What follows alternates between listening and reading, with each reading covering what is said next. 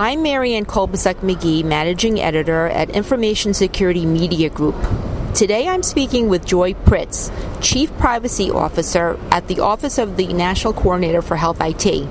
Joy will be discussing some of the top privacy and security challenges of the healthcare sector and some of ONC's priorities this year. Hi, Joy. Hi, Marianne. How are you today?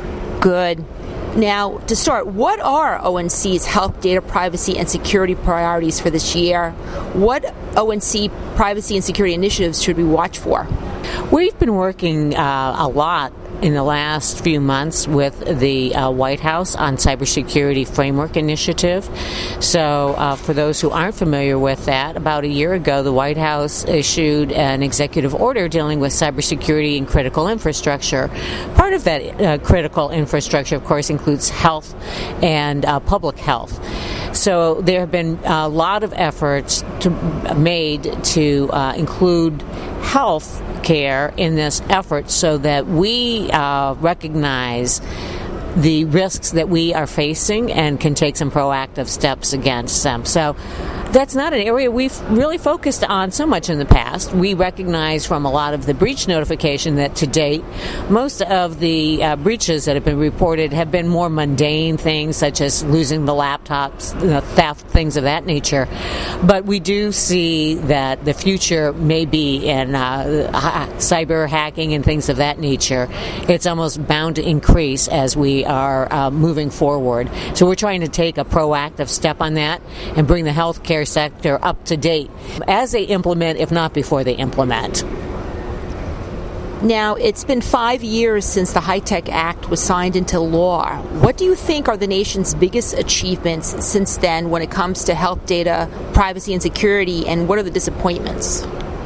There are a number of really major achievements since the HITECH Act was passed. I would say one of the key elements from a privacy perspective is a patient's access to their own health information and how that was clarified that the patient has the right to get electronic access if, if it's uh, a reasonable thing to ask for.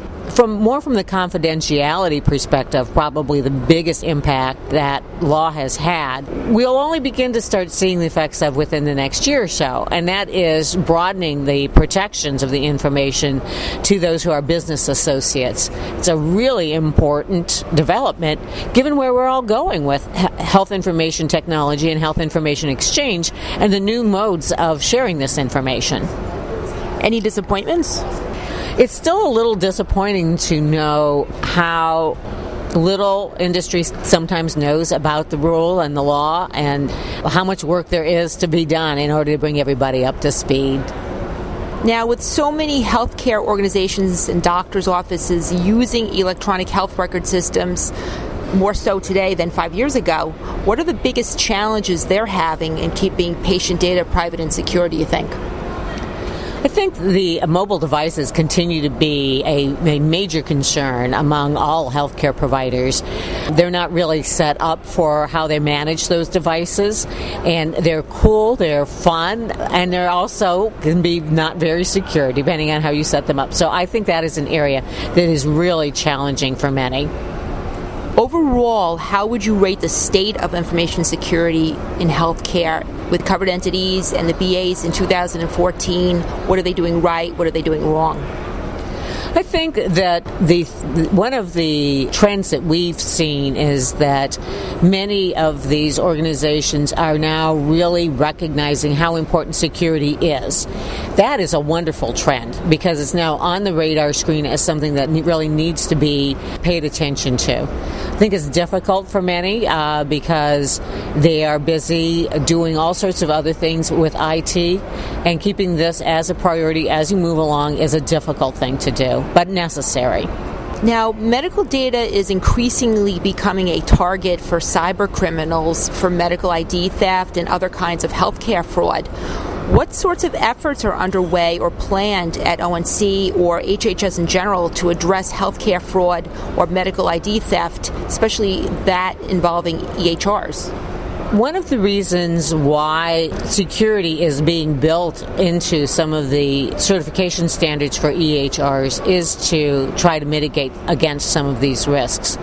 We also have been working very much over the last couple years on authentication issues and trying to move the industry to a two factor authentication, which would help better secure information.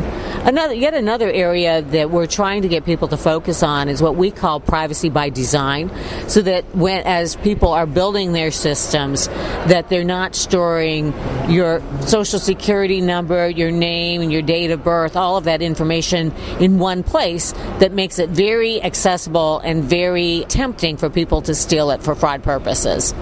Last year, among the many issues tackled by the HIT Policy Committee's Privacy and Security Tiger team was recommendations for ONC to conduct pilots to test whether EHR technology can support implementing proposals for accounting of disclosures as well as the creation of access reports that would be useful to patients. What's the status on pilots? Will there be any launched in 2014? And what do you envision for pilots? We did receive those recommendations in from the uh, policy committee. As you know, all federal advisory committee uh, recommendations, they are, that's all they are, they are recommendations. So we are examining whether pilots would be a great idea, a good idea. If so, what they would focus on. Uh, there's a lot of material in those hearings as to uh, some of the technology that was being described and where there might be issues. And another thing to factor into some of this is there is this thing called the budget cycle. And so a uh, federal budget is usually determined a year or so in advance. So those are some of the things that we have to consider when we're looking at recommendations like this. When do you think accounting of disclosures and access reports might come up again? it is under consideration. It is something that I wouldn't say it'll come up again. It is being discussed. It's not been put on a back burner at all. So it is something that is, I would call it in process. What would you say overall are the biggest emerging cybersecurity threats facing the healthcare sector? I know earlier you said hackers and cyber criminals and anything else that bothers you or keeps you up at night? There's a lot that keeps me up at night, Marianne. I do think that the mobile continues to be an area of, of great concern for us uh, because it is just so convenient for people. And having the data availability is another issue that uh, is a great concern for us because as you move into more cloud based services and things of that nature, people are assuming that it's more more available to them. And we've seen in a couple of instances where that hasn't quite been the case. So we that's another area I think that people need to recognize that there are pluses and minuses on all of these new directions that we're headed. Thanks, Joy. I've been speaking to Joy Pritts of ONC. I'm Marianne Kolbasuk McGee of Information Security Media Group. Thanks for listening.